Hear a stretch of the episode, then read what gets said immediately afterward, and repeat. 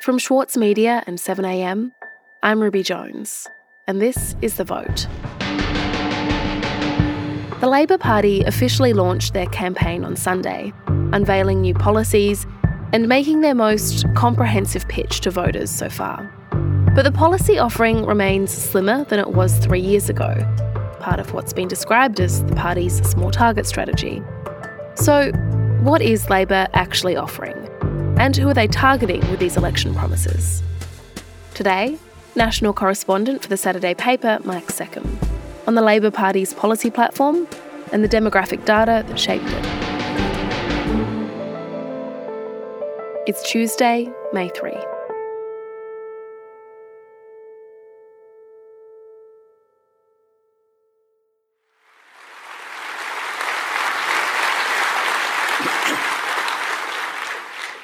Vote for an Australia that believes the doors of opportunity should be open to every Australian, no matter where you live, who you pray to, or who you love. Vote for hope and optimism, not fear and division.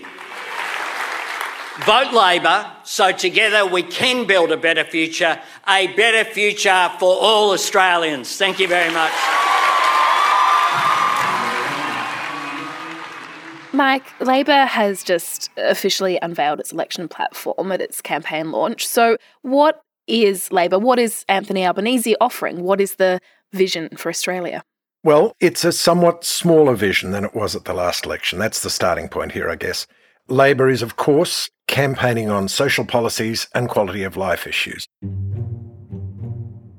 Foremost among them, housing, health, education, aged care, childcare, and climate and the environment.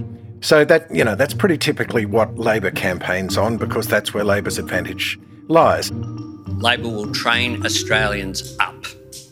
We will revive a university sector that this government has willfully and wantonly smashed. This is targeted at people who are, who are giving up on buying a home and looking like they're going to have to rent for the rest of their life because they, they can't afford the mortgage. Labor's childcare policy will reduce those cost pressures on families, saving an average family $1,600 a year. But it's a smaller target strategy. I wouldn't say small target because there's still lots of detail in the policies if you go and look at them. But what they're doing is they're focusing much more heavily on a number of, of sort of headline issues. Mm. And that narrowing in focus, Mike, that's because of Labor's 2019 election loss, isn't it? Because after that happened, Labor did a, a lot of soul searching and everything was reframed, and the promises are now a bit smaller and the messaging is, is simpler. That's right. Last time round, there were over 150 policy announcements. For example, they were promising $100 billion over 10 years and all funded by these tax cuts, and it was tremendously complicated. And there was a big picture there, but the punters just didn't see it, I, I think. So this time they've definitely slimmed it down. If you go into the detail of the policies, there's still quite a lot there. But what Labor's done is decide to run hard on a relative few things. So the message doesn't get confused, as it did last time, by the sheer bulk of stuff that was coming at people. So, more specifically, the tax changes in 2019, you know, winding back negative gearing and capital gains tax concessions and closing a loophole on franking credits, in the party's view, that served to scare off voters. And that view is in large part, I guess, based on instinct or gut feeling, because um, as Craig Emerson, one of the people who did the review of Labor last time, he told me they couldn't find any evidence that any individual tax measure cost Labor the election. What it was was the size and the complexity of the whole tax and spending deal that was put in front of people that was, as he put it, very frightening. The curious thing about this, though, is that the results in 2019 and the key to understanding Labor's policy emphases in this election is in the demographics of those who were frightened from voting for Labor at the last time and those who were not. Right. Okay. So, can you tell me about that, Mike? In the end, who did and, and who didn't vote for Labor in the last election, who was put off by the 150 different policies and, and by the tax changes that would have, I suppose, allowed Labor to pay for those policies. Well, th- this is very interesting to see who was and was not frightened. And it's not who you might instinctively think. So even though Labor had these measures like franking credits, tax write offs for people who have investment properties, that sort of thing, it was not those people who were particularly scared off. When you disaggregate the results by electorate, electorates that had large numbers of people receiving franking credits or making use of negative gearing on rental properties who would have been negatively affected by the changes, they actually swung to Labor. Turned out they were more concerned about other things like climate change. Also, electorates with a high proportion of tertiary educated voters, people earning more than $100,000 a year, inner city seats in general swung towards Labor. But on the other hand, Labor lost votes, the review found, from those living outside of cities, also in coal mining communities, certain ethnic communities, particularly Chinese, practicing Christians, and Queenslanders, Queenslanders overall. The most concerning thing, I think, though, for the Labor Party was that it continued to lose support among a section of its traditional base of what were described in the report as lower income, economically insecure workers living in outer metropolitan, regional, and rural Australia who have lost trust in politicians and political institutions. So essentially, this low information cohort of voters used to vote for Labor. Now they've just turned off or shifted, and they can't be relied upon by the Labor Party anymore. These low information or low engagement voters, as the political scientists call them, they're essentially the same cohort of people who swung to Donald Trump in the United States and to Boris Johnson in Britain and to right wing populists elsewhere in the world. The political right has benefited hugely by frightening these voters at election time. And Scott Morrison and the Liberal Party, but particularly Scott Morrison because he's such a master negative campaigner, he just made easy meat of the ALP's tax policies. Labor's billions of dollars in higher taxes will impact everyone. Their retiree tax will take money from those who've worked hard to save. The proposed franking credits reform was rebadged by him the retiree tax, and that cut through. Labor proposing broader tax reform he called the bill you can't afford, i.e., playing off Shorten's name. And who will be left to pick up the bill from Labor's spending spree? That's right, a generation of young Australians. So the coalition parties campaigned relentlessly against the tax proposals Labor was putting up, and also, might add, against tax changes that Labor was not proposing, such as the so called death tax that never actually existed but was used to scare a lot of people. And in the end, Labor concluded that it was all just too confusing for these low information voters. There was too much coming at them from Labor in the policy sense, and as one Labor MP put it to me, the scare campaign worked against Labor in seats where people had the least to lose by the new taxes, the most to gain by the promised spending, and it wasn't, as he put it, a rational backlash. And so, you know, Labor had to look a little bit at the demographics of who was voting for it and who wasn't and make adjustments accordingly.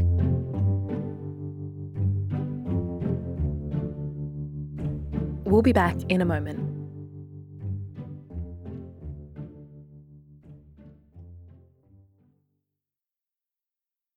As a 7am listener, you value the story behind the headlines. That's why you should read Post, a free daily newsletter bringing you the top five news stories of the day, summarising each of their key points with links to full articles from a range of sources. Get the news you need to your inbox every weekday morning with Post. Sign up at thesaturdaypaper.com.au slash newsletters. For Sloane Crosley, writing about the loss of a friend may not have provided catharsis, but it did allow for the possibility of a better ending. Like you have this amazing meal that's this friendship, and then you have a really, really, really, really bad dessert with shards of glass in it. And then, like, the book is like, you know, those little chunks of chocolate that come with the bill. I'm Michael Williams. Join me for this week's episode of Read This as I talk to Sloane Crosley about her latest, Grief is for People. Listen wherever you get your podcasts. Mike, we're talking about Labor's current campaign to try and get elected in 2022. They're focusing on what you call quality of life issues. So, what are Labor's major promises? What is it that they're offering? Well, on aged care, they're promising to have a registered nurse on site at all times of the day. They've also said staff will be required to spend at least three hours and 35 minutes with each resident. There's also a pay rise in the offering, and they've promised to abide by that. Uh, on housing, they've put up a $329 million initiative to fund 10,000 new home purchases a year for people who earn, you know, low and middle incomes and the Commonwealth will basically take an equity stake in the homes they buy. So, what this means is the government will cover the cost of up to 40% of the purchase price of a new house and up to 30% of the price for an existing home for people who make the cut financially.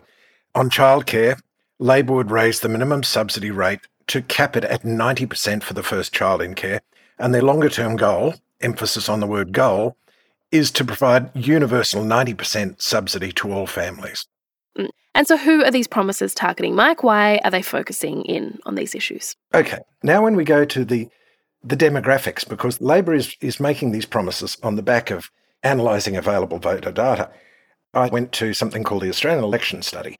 What I found out was that men were 10 points more likely to vote Conservative than women were, which was a big change from a couple of decades when women tended more Conservative. And that suggests, for example, why Scott Morrison is so often seen kitted out in his high vis and his hard hat, because he's essentially trying to reinforce the bloke vote, because the bloke vote is core to the Liberal um, constituency these days. And conversely, Labor is seeking to reinforce its advantage with female voters. So, after all, it's women who are more likely to be concerned by aged parents or the education of their children, or childcare, or getting themselves and their family members to the doctor, these sorts of things. So you can see very clearly why certain priorities are directed at certain demographic groups, and men and women among them. The other thing Labor is focusing on is solidifying their vote in the cities and keeping what they have in the inner cities and hopefully picking up a little bit of outer suburban support. So I spoke to one frontbencher about this, and, and he sort of created a mental picture of, you know, an old, old fashioned school compass. You draw circles with radiuses 10, 20, 30, and so on kilometres out from the GPO in each of Australia's big cities. And what he says is that Labor's vote is going up in the first 20 kilometres of those radiuses. So if Labor holds its vote there and also holds and perhaps picks up a little bit in the radiuses out to 30 and 40 kilometres from the GPOs, this bloke says, we win. We win the election on the back of Sydney, Brisbane, Melbourne, Adelaide, Perth. Okay, so that data tells us a bit, Mike, about who Labor is targeting and the policies they're putting forward. But there is one thing that I think is quite muted in Labor's pitch at the moment, particularly if you think about campaigns they've run in the past, and that's action on climate change. I mean, it's there, but it seems to be at the the end of the list of things that are being promised. So, can you tell me about their climate platform? What does it actually consist of? Well, you're right. It has been revised back a bit. 2% is the only difference between their emissions targets last time and this time. But what's more interesting to me is actually the way they're selling it. They're not selling it as a planet saving measure, they're selling it as a money saving one. And today I want to talk about five areas that my Labor team and I will focus on as we build a stronger, more productive, and more resilient economy.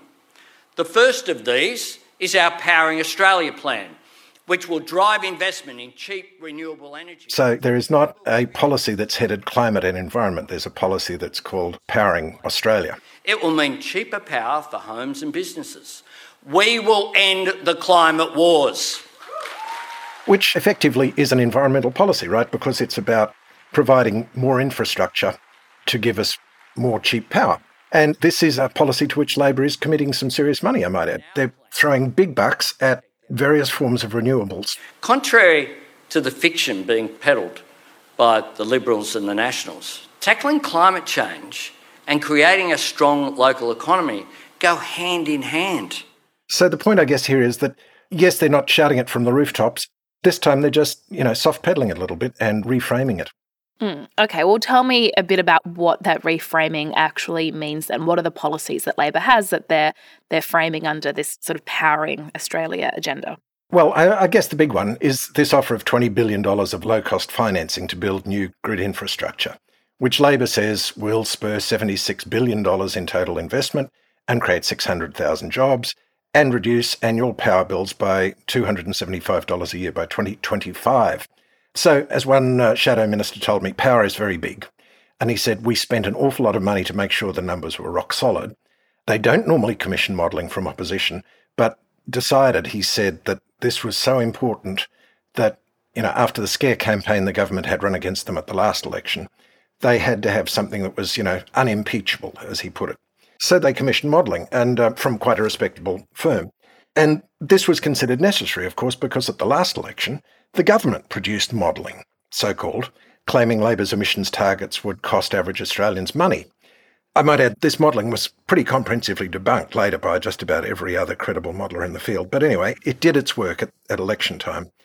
Another thing Labor has done is it's set out a plan for gradual reduction of emissions by Australia's biggest greenhouse polluters, which I might add builds on something that's already policy of the government, but it just gives it more teeth. And the other thing it's done, last election, Labor suffered by trying to deliver different messages to urbanites concerned about climate change and to regional voters, particularly in Queensland, who are concerned about their jobs. This time the message is consistent, and it is that Labor will support fossil fuel projects so long as they stack up economically. And this infuriates people who are strongly in favour of better action on climate change. But it relies on the fact that the likelihood that the private sector will not finance any new coal mines. So, what their argument is that they don't actually have to say stop. The private sector will say stop for us, so why create a fight?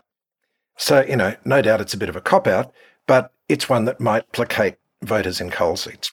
Right. So, the Labor strategy, Mike, clearly is here's a few key things that we think that the people who are likely to vote for us will be interested in. So that's things like healthcare and, and childcare. And at the same time, we've neutralized the things that, that made us a target. So that would be anything that could be seen as, a, as an ambitious climate policy and any kind of major tax reform. If that is the plan here, what are the risks, Mike, to this approach? Could it still backfire? Oh, of, of course it can. I mean, another thing the report noted was that Labor has previously lost elections with small target strategies and lost elections with big target strategies and vice versa. So it's no surefire winner. And one shadow minister acknowledged this to me, and he said, uh, and I'm quoting again, sure, we're not offering them a big policy vision, but on the other hand, if we keep this election as a referendum on Scott Morrison, we get in. And the strategy pays off. So that's what Labor wants to do. They want to keep the focus on the fact that Australians don't like Scott Morrison. They think he's made a mess of things. I mean, that's it in a nutshell. The risk of this, he says, is that something happens that makes Labor the issue, like Albanese's day one stumble over what the jobless rate was. But imagine something worse than that happening in the home straight. And at that point, this bloke says, people might be tempted to say, well, we don't like Morrison, but we don't know what that other guy stands for. And then the small target backfires, right? But so far, of course, it seems to be breaking Labor's way. You know, even Albanese's forced absence from the campaign trail due to COVID 19 has, in the view of the party, done not any great harm because it's allowed others in the team to shine. The bottom line here is we'll know in a few weeks, right? But the indication right now is that Labor remains well on top. And as Craig Emerson said to me, and I think he's right, my sense is the Australian people are up for changing the government now they just want to be reassured that it's a safe change. And I think that's a very pertinent observation. And I'd finish with just one more observation, which is that at the last election, Morrison that had that killer slogan against the, the pol- big policy package, it was the bill you can't afford. This election, I think Labor has the killer slogan, given the economic circumstances, which is that everything's going up except your wages. And I think that's going to cut through.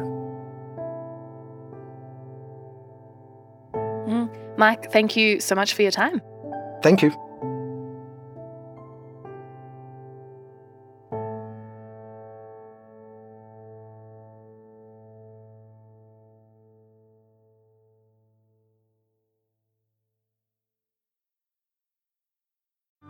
Mahler's music embodies the very essence of humanity. Experience his epic Song of the Earth with the Australian Chamber Orchestra, Richard Tognetti, and internationally acclaimed opera stars Stuart Skelton and Catherine Carby. Opens May 12. Book now at aco.com.au. Also in the news today, Qantas has announced it'll begin direct flights from Sydney to London and New York from 2025. The new routes will be able to complete the journey in just over 19 hours making them the longest non stop passenger flights in the world. And energy ministers from European Union countries held emergency talks on Monday after the Russian government demanded that European buyers pay for Russian gas in rubles or face their supply being cut off. Russia, which is the single biggest supplier of gas to Europe, cut off supplies to Bulgaria and Poland last week after they refused to meet its demand to effectively pay in rubles. I'm Ruby Jones. This is 7am. See you tomorrow.